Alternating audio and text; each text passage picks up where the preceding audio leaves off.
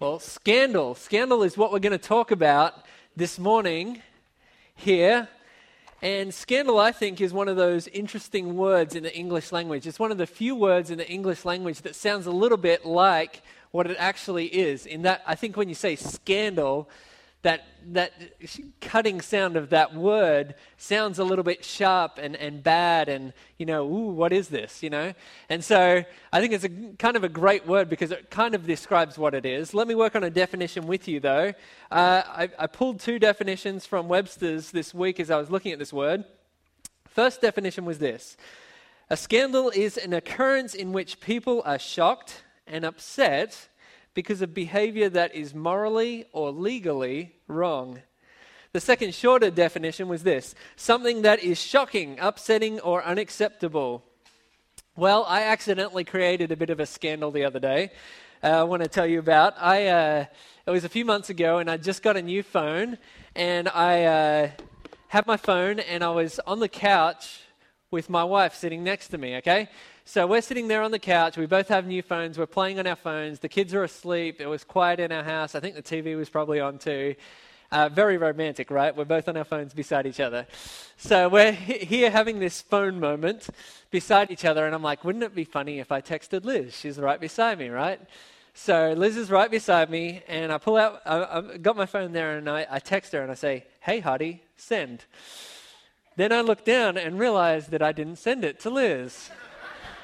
And I realized that I actually sent it, sent it to one of my writing buddies who's about 6'5 and 220 pounds at least. And he's a man's man. And uh, I'm, I'm freaking out. I'm like, oh, what did I do? What did I do? And I, and I try to get back, and I'm like, before I can even text and apologize, he texts me back, and he's like, say what? And I'm like, dude, I'm sorry. I was trying to text my wife. She's sitting next to me. I thought it'd be funny. You know, anyway, I created a scandal in a moment accidentally. I don't know if any of you have stories like that, but texting can be funny a little bit like that, right? Well, scandal is something that I think our culture and our world in general seems to have this morbid obsession with. You don't have to go very far to see that. I mean, look at our TV shows, look at our movies, look at the things that's been presented in the media. There's a TV show called Scandal, right? You're in the checkout line in HEB and you've got these magazines, and all the headlines are scandals, right? Who's marrying who? Who's dumping who? Who hasn't lost their baby weight? You know, all these all these things like that you are scandalous. My favorite are the ones that you know are the really out there magazines, the ones that say you know President Obama seen talking with aliens, or you know man man gives wife, I mean man gives birth to twin girls, or something like you know those extreme examples. But the truth is, our world has this obsession with scandal. And it may come as some sort of surprise to you this morning to think of it this way, but the Bible is actually a book that is full of stories of scandal. As you go through and look at the pages of the Bible, it's story after story, it's account after account of scandal. You start out in Genesis and you've got these two brothers. One of them murders the other and runs away. That's a scandal, right? And then you move on to Noah. Noah's you know, rescues, rescues his family from the ark. But the ne- next story that we hear, they find his sons find him drunk and naked in his tent. You move on through the book and, of Genesis and get to the patriarchs. You got Abraham who sleeps with his wife's servant so that he can fulfill God's promise to conceive a son. That's a scandal, right? And you, and you continue on. You've got twins fighting over their birthright with their father. You move on to the period of the Exodus. You've got Moses. He's a murderer who's leading God's people. Then Joshua sends off some spies to go spy out the promised land, and they stay with a prostitute. And the prostitute ends up becoming a part of the, the people of Israel. You move on into the book of Judges. Judges is full of scandal. You go through the book of Judges and it's crazy. One of the main characters in there is Samson. Samson's this guy who can literally take on a thousand guys by himself and kill them all, but he can't control himself around women. You move on to the kings, they're no better either the kings, you know, even the best of kings, you got King David, is this guy who has an affair with a guy, a, a, soldier in his army's wife, gets her pregnant, and then has the guy killed and tries to cover it up. And you move on to the prophets, and they're the same deal as well. you've got this guy Isaiah, or Isaiah as you say here, and he, uh, sorry, I had to throw that in there. Uh, he's this guy who's asked by God, and he, he goes through with it, to walk around naked and barefoot for over a couple of years. Not a couple of days, a couple of years. Now, so when we look at the Bible, we need to realize and understand those are just the tame stories, right, in the Bible. There's scandal throughout the stories of the Bible, and that shouldn't come as a surprise to us because I believe that the greatest story that the Bible points us to, the gospel, the good news, is a scandalous story as well. It's a story that tells us that there is a God who created us, humanity, and even though we're, He's huge and we're small, He decided to send His Son to fix this rebellious people by making us right with Him. He sends His Son to be born of a virgin into a, a family of no real consequence and then he grows up, lives a sinless life, and then dies for everybody and is raised again. That sounds like a story of scandal to me. Well, today we're going to look at a, a story in the life of that guy, Jesus, God's Son. And we're going to look at it at, at this story, and we shouldn't be surprised at all that when we look at this story, that it's when we're looking at him, it's a story of scandal. And so we've been journeying through and asking the question as a church what does it mean to live like Jesus? This year, that's kind of been our goal to talk about living like Jesus. Now, like Nick said last week, that should always be our goal, but that's our focus this year. And to do that for the next few months, or next few weeks at least, we're going to go through the book of Mark together. And I'm excited that we're doing this because I don't think there's a better place to, to figure out how to live like Jesus than looking to one of the Gospels, which is the accounts of how Jesus lived. And we're looking specifically in Mark. And so we're going through the book of Mark together, and we're about to jump to the text. And so I encourage you to pull out your Bibles. If you have a Bible here with you this morning, that's great. Find that. If you don't, there should be one under the seat near you. So grab your Bibles and turn to Mark chapter 2 with me. Now, I just want to give you a little plug here. On the back of your listening guide that you should have got when you came in, there's actually a reading plan, and we're reading through the book of Mark together. And I'd encourage you to just take this home, slip it into your Bible or into your bag, and into your pocket and read through but Mark with us. It's just a small chunk every day that we're asking you to read with us. And I would encourage you to do that because what's going to happen if you do that is you're going to read along, and then where you're up to with your reading will be right where we're preaching about that Sunday, which is kind of cool, right? So I would encourage you to take a part of that. It's just a great way to start reading the Bible if you're not already doing that daily. It's a really good habit to be a part of. So, Mark chapter 2 is where you're turning to this morning. And let me give you a little bit of background on what's happening here in this story as I turn there myself. So, Jesus has come on the scene. He's been baptized by John the Baptist, that's his cousin. And he is, uh, he's gone out into the wilderness and he's been tempted. And now he's come back and he started calling some disciples to himself he's asking these guys to come and follow him. And as he's doing that, he's also doing some, some miracles. He's like casting out demons and he's healing some people of their sickness and d- diseases. And we come across into the middle part of chapter 2 here this morning, and we come across this character named Levi or Matthew. He can go by either name, same guy, who's a tax collector. And Jesus is, is walking up, and they come up to this tax collection point. And really, if you want a modern day translation, it's really like a toll booth that you, he's coming across in this road. And, and Matthew's there, Levi's there, and Jesus looks at him and says, Hey, come follow me. And it's crazy. The guy actually does. He's like, Okay, I'll leave my job and everything, and I'm going to come follow Jesus. So that's what's happening just previous to where we're going to read today. And it's interesting because Matthew, from what we can gather, this Matthew, Levi guy, he, he gets his friends together and says, Hey, I'm going to become one of Jesus' disciples. You need to come and meet this Jesus guy. He's changing my life. You need to come and meet him and interact with him. And that's where we pick up the story in verse 15 today. So would encourage you to read with me as we jump into verse 15 of chapter 2 of the book of Mark. While he was reclining at the table in Levi's house, many tax collectors and sinners were also guests with Jesus and his disciples, because there were many who were following him. When the scribes of the Pharisees saw that he was eating with sinners and tax collectors, they asked his disciples, Why does he eat with tax collectors and sinners? When Jesus heard this, he told them, Those who are well don't need a doctor, but the sick do need one. I didn't to, come to call the righteous, but sinners. So we look at this story this morning, and there's kind of this interesting interaction between the religious people and Jesus' disciples and the not so religious people.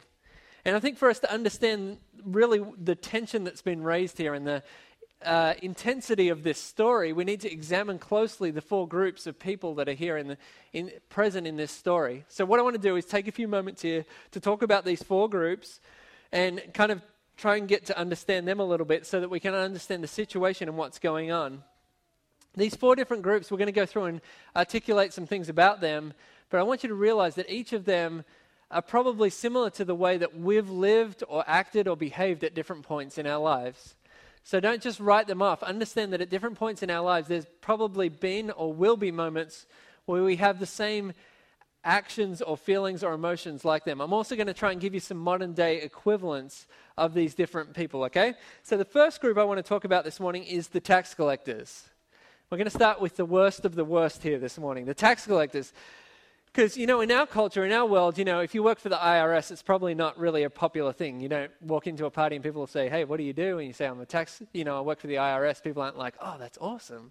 Like, but, but in their world and culture, you're going to see that that was like actually really, really a bad thing. Let me explain that a little bit. Tax collectors were considered traitors and extortionists. And I know that a lot of you have probably grown up in church circles, or at least some of you have been around church long enough to know that when I say that, a tax collector was seen as somebody who worked for the Romans, and what they would do is they'd come along to you and they'd say, Okay, you owe $1,200 in taxes. And what they'd do is they'd take $1,000 that was owed to Rome, and then they'd take that extra $200 and put it in their pocket. Well, that's true. That is what a tax collector did do, but that's only part of the story because really there's a lot more to the backstory of why they were so hated. And I want to explain that really quickly to you guys this morning. So, at the time of Jesus, the time that we, when all this was happening in history, we understand that the world was dominated by this empire called the Roman Empire. And the Roman Empire was this vast and brutal empire that stretched from England all the way to India, okay?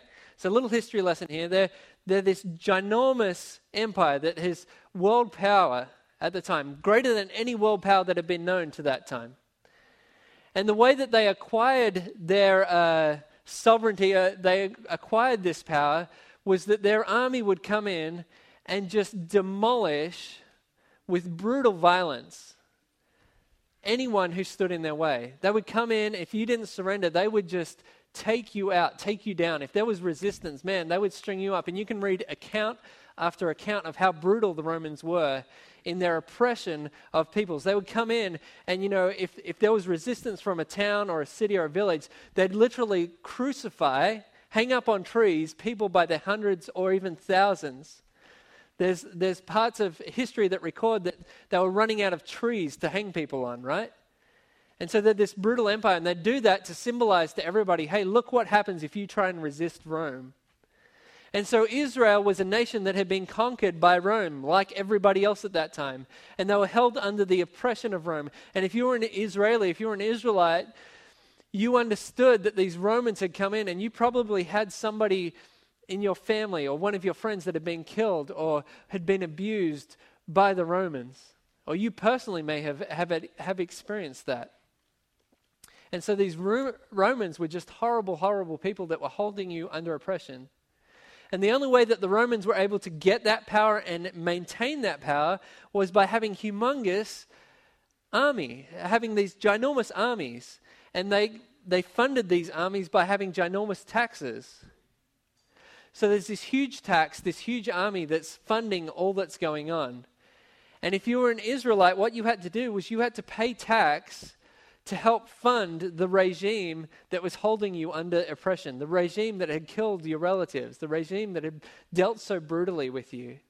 And so I'm start, hoping you're starting to get a picture in your head of who a tax collector was, because a tax collector was your countryman, a fellow Jew maybe a, a relative even of yours, who went to the Romans and said, Hey, I want to buy the right to be able to take taxes from my people. and give it to you so that you can continue to oppress us. And that's why I want you guys to get your head around this because literally, I cannot think of a worse type of person. They're a traitor and an extortionist to the highest level. And once you start to get your head around that, you start to understand that the fact that Jesus was interacting with these guys is incredible.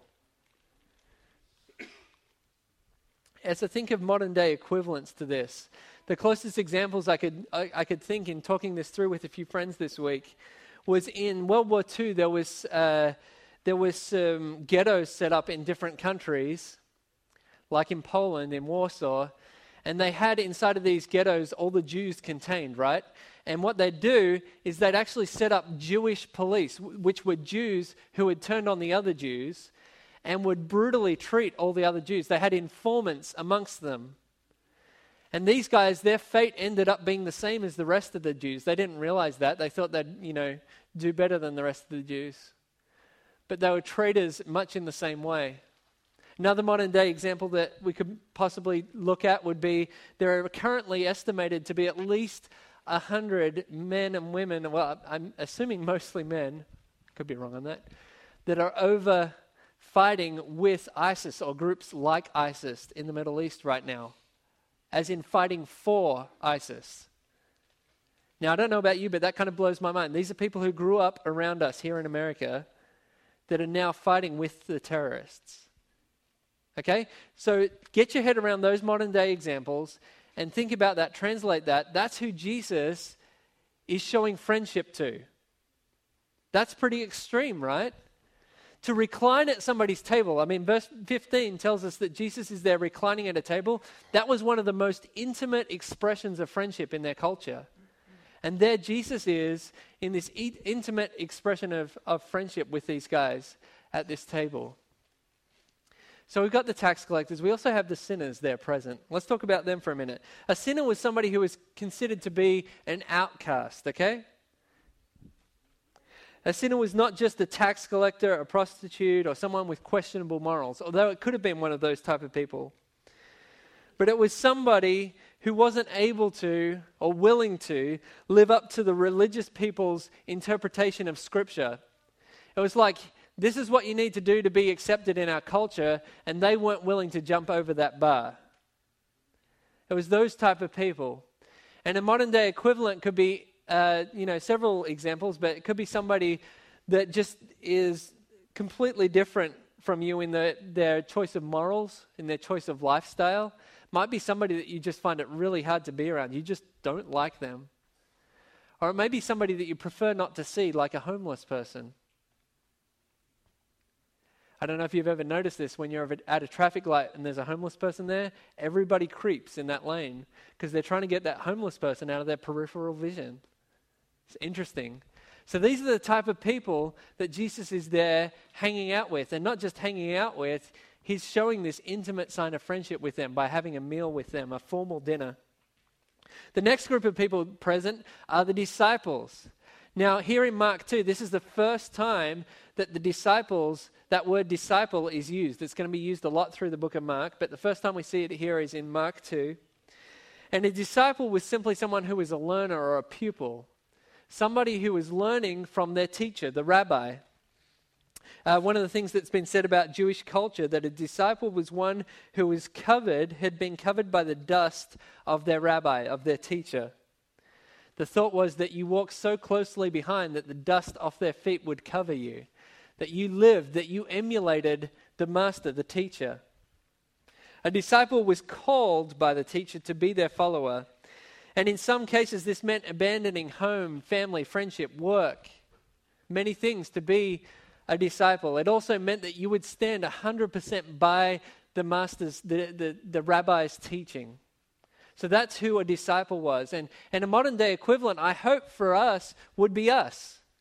As Christians, our hope and our goal is to be Jesus' disciples. You look at Matthew 28, Jesus is talking to his disciples, these same guys. He's talking to them as he's about to leave. He's died and he's risen again and he's about to leave earth. And he says, Go therefore into all the world and make disciples. So we are those disciples. And hopefully, we have in our church, in our congregation, generations of disciples, people who have come to faith because we've been faithful in, in being able to love people and, and point them towards Christ.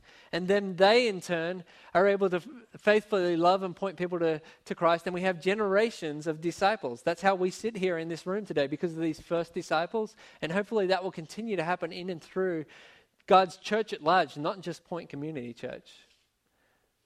But you've got these disciples there present. And then the last group of people present there are the Pharisees. Now, a Pharisee, again, this is the first time they're introduced in the book of Mark. They'll be referenced several times. A Pharisee was someone who was, it could be interpreted, that word Pharisee, as a separatist. A separatist. This is someone who's a legalist, someone who's rigorous about keeping every ounce of the Old Testament law, the Torah. They had the Old Testament of the Bible, which is a lot of stuff, memorized. They had all these laws that they could heap on top of their, the laws of the Old Testament. They'd actually made up their own laws to keep themselves clean and pure in front of God. They were working their way to God through their purity, or so they, so they thought. One of the notes I saw this week said that they had cultic purity. That's an interesting way of putting it. The modern day equivalent for a Pharisee is someone who is a religious person who is working their way to earn God's favor by right living. Someone who has this assumption of their own moral goodness, that they can pull their own, themselves up by their own bootstraps and earn and win God's approval and favor. And so you got this tense moment here, right? We got two verses. That's all we read this morning.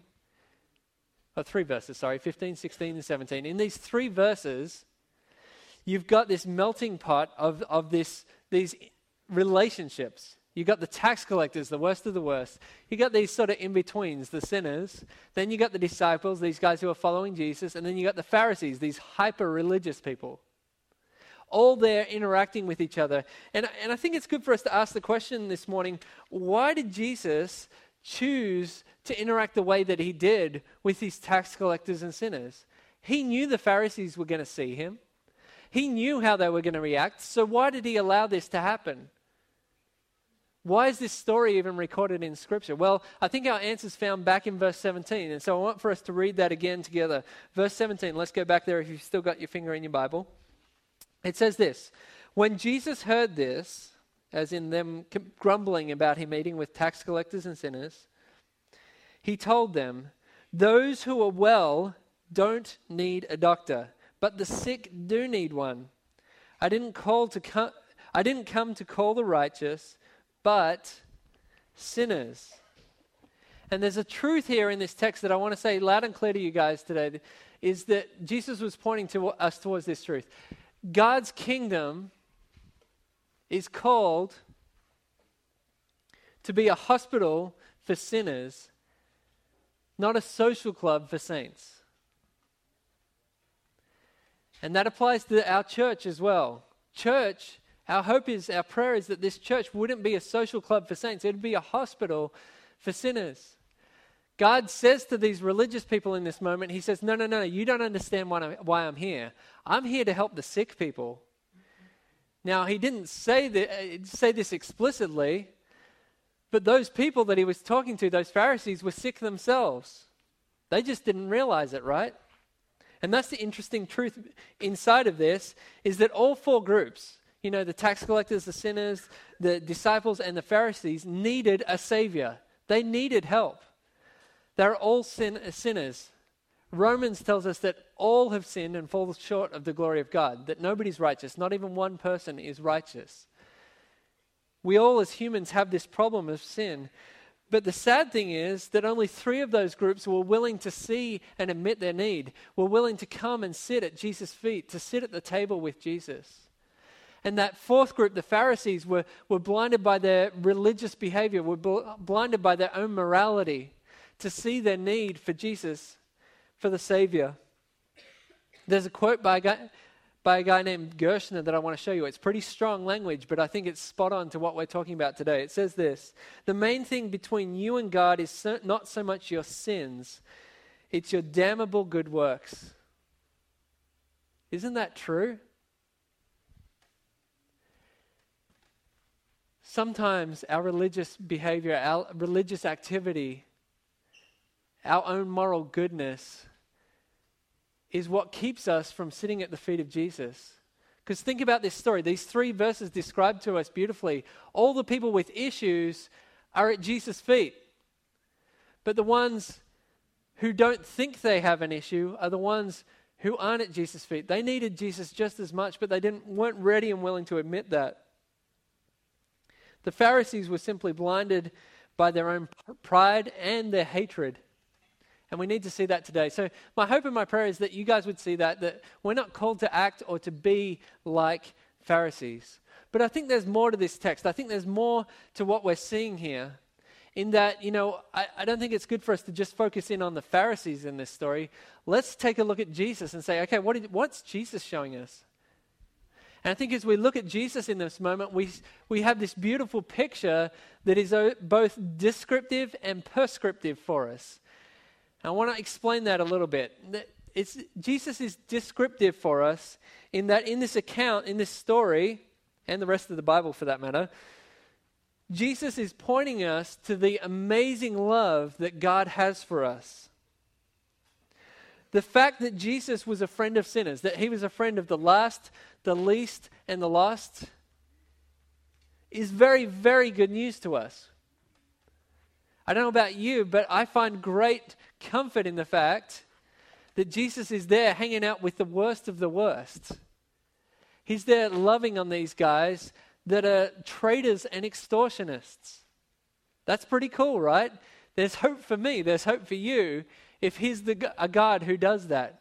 A holy God who comes from God and comes and hangs out with traitors and extortionists. Listen to Ephesians uh, chapter 3 with me, verse 17 through 19. I think I'll have it on the screen for you. But it says this I want, this is a verse that describes God's love. I pray that you, he's talking to Christians, being, this is Paul speaking, being rooted and firmly established in love, may be able to comprehend with all the saints what is the length and the width, the height and the depth of God's love, and to know the Messiah, that's Jesus' love, that surpasses knowledge, so that you may be filled with all the fullness of God. I don't know if you caught that in this verse, but this verse actually makes me smile every time I read it because of the way that Paul describes it. He says, I want you to know the love of God, but it's unknowable. I want, to get, I want you to get your head around this love that you can't get your head around. And it's kind of like this interesting use of words where he's basically saying, I want you to fully understand something that you cannot fully understand, people. And for us today, I just hope that as we look at this story, as we see and understand what a tax collector truly was, that you would see and understand the depth, the amazing and radical depth of God's love. God is a God who can come uh, overcome any bounds, and there is nothing, let me repeat, there is nothing that you have done or that you could do that can separate you from God's love. That's not just a pie in the sky theory, that's a reality that Jesus was expressing through his actions. And some of you in this room really need to hear that today. You need to hear and know that nothing that you've done can separate you from God's love. Some of you walk here in this room today and you're like, God could love me except for my. I think God could accept me, but I really struggle to think that He could forgive me of. And I don't know what that fill in the blank is for you this morning, but I want to tell you that if you believe that, that's a lie. That's a lie from Satan. That is not truth. We are told so clearly that God is love, and we see that through Jesus' actions here in Mark chapter 2. So God's love is, is described to us in this story, but it's also prescribed for us. Let me explain that a little bit. The text is prescriptive in that it shows us, it prescribes for us the way in which we should live. We're told that we should live like Jesus, that we should become more and more like Christ, that we should be changed into his image. And that's really the question we're asking as a church. How do we live like Jesus? And I like using that word prescribe because it's almost like a medicine for us, right? It's almost like when we live for ourselves, when we live for our own good and our own glory, typically you'll run down that road in your life of living for your own happiness or whatever, you know, your own stuff, and you'll come to find that in the end it's hollow. that life isn't found there. Life is found in receiving God's love and then giving of that love. And as this prescribes to us the way in which we should love, live, it's like medicine to our souls. When you start living in the way that God has called you to live, receiving His love and then giving of it, it's like medicine for your soul. It's good for you. I like that the word um, here tells us that we should love to the depth that, that is described here, to the tax collectors, to the last, the least, and the lost. There's a, there's a little bit of a scripture here that I really enjoy. I'm not going to look it up in my Bible, I've got it on the screen for you. It basically says this it's 1 John 4, verse 19. And this is a scripture I've used before, and I'm sure I'll preach many times to come. But it simply says this We love because he first loved us. We've got to get things in that order. Just a caution to you guys, really quickly don't think that you can just go and love like Jesus. That's not what I'm, I'm saying here this morning. Don't walk out hearing me say, you know, oh, I've got to go and act like Jesus and love all the people who are gross. That's not what I'm saying here this morning. That's not at all what I'm saying. What I'm saying is receive God's love because when you do that, He's going to open your eyes to see the people around you as people that you can love with the love that you personally have first received. And my hope is, my prayer is that this church would be a church full of people, full of broken, messed up people who have received God's love and are receiving God's love and then are giving God's love. Right? So, my encouragement to you is two simple things. Firstly, is this if, if you're not somebody who's received God's love, if you wouldn't say that you're a Christ follower, if you're not sure if you're a Christian yet, I'm really grateful that you're here, that you're engaging in this conversation. But I just want to encourage you today to ask God to experience His love. My encouragement to you is that you would take a moment here, and these we're going to do a couple of songs here in a moment. And my encouragement to you would be that you would just, in the quietness of that moment, just say, "Hey God, I want to know your love. I want to experience your love. And if you pray that prayer, come and tell one of us. That's something to excel- celebrate and be excited about. You can tell Nick, myself, one of the guys up the front here who will be praying. You can uh, express that to somebody who brought you to church today. But really would encourage you that this is your first port of call today. Each of us in this room need to know and experience God's love, that radical love that knows no bounds. My second thought is if you are a Christ follower, if you are somebody who has received God's love, my encouragement to you would be that you would soak in His love today. Now, I am going to tell you to go and love people around you, but unless you get that first step, the second step doesn't make sense. You're not a little love factory by yourself, okay? You're going to run out of juice unless you first receive the love of God. And so, just as you sit there as, as we stand and sing, I want you to think about what it is that God has rescued from. Think about the depth of His grace. Think about the amazingness of the cross. Think about your story and how God has brought you along. Because as you're filled with that love, I know that that's going to transform and mend your heart. And that's going to help open your eyes as you go out this week to see the tax collectors and the sinners that are around you, to see the last, the least, and the lost around you that need God's love, that you're called to be Jesus in their lives to them.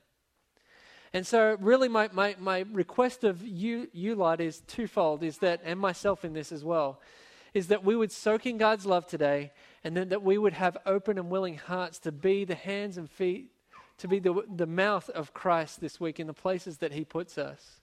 That we would love in the way that we've received love. That's my encouragement to you guys here this morning that we would love the unlovable, that we would love like Jesus. Let me pray for us this morning. I'm going to ask the band to come forward.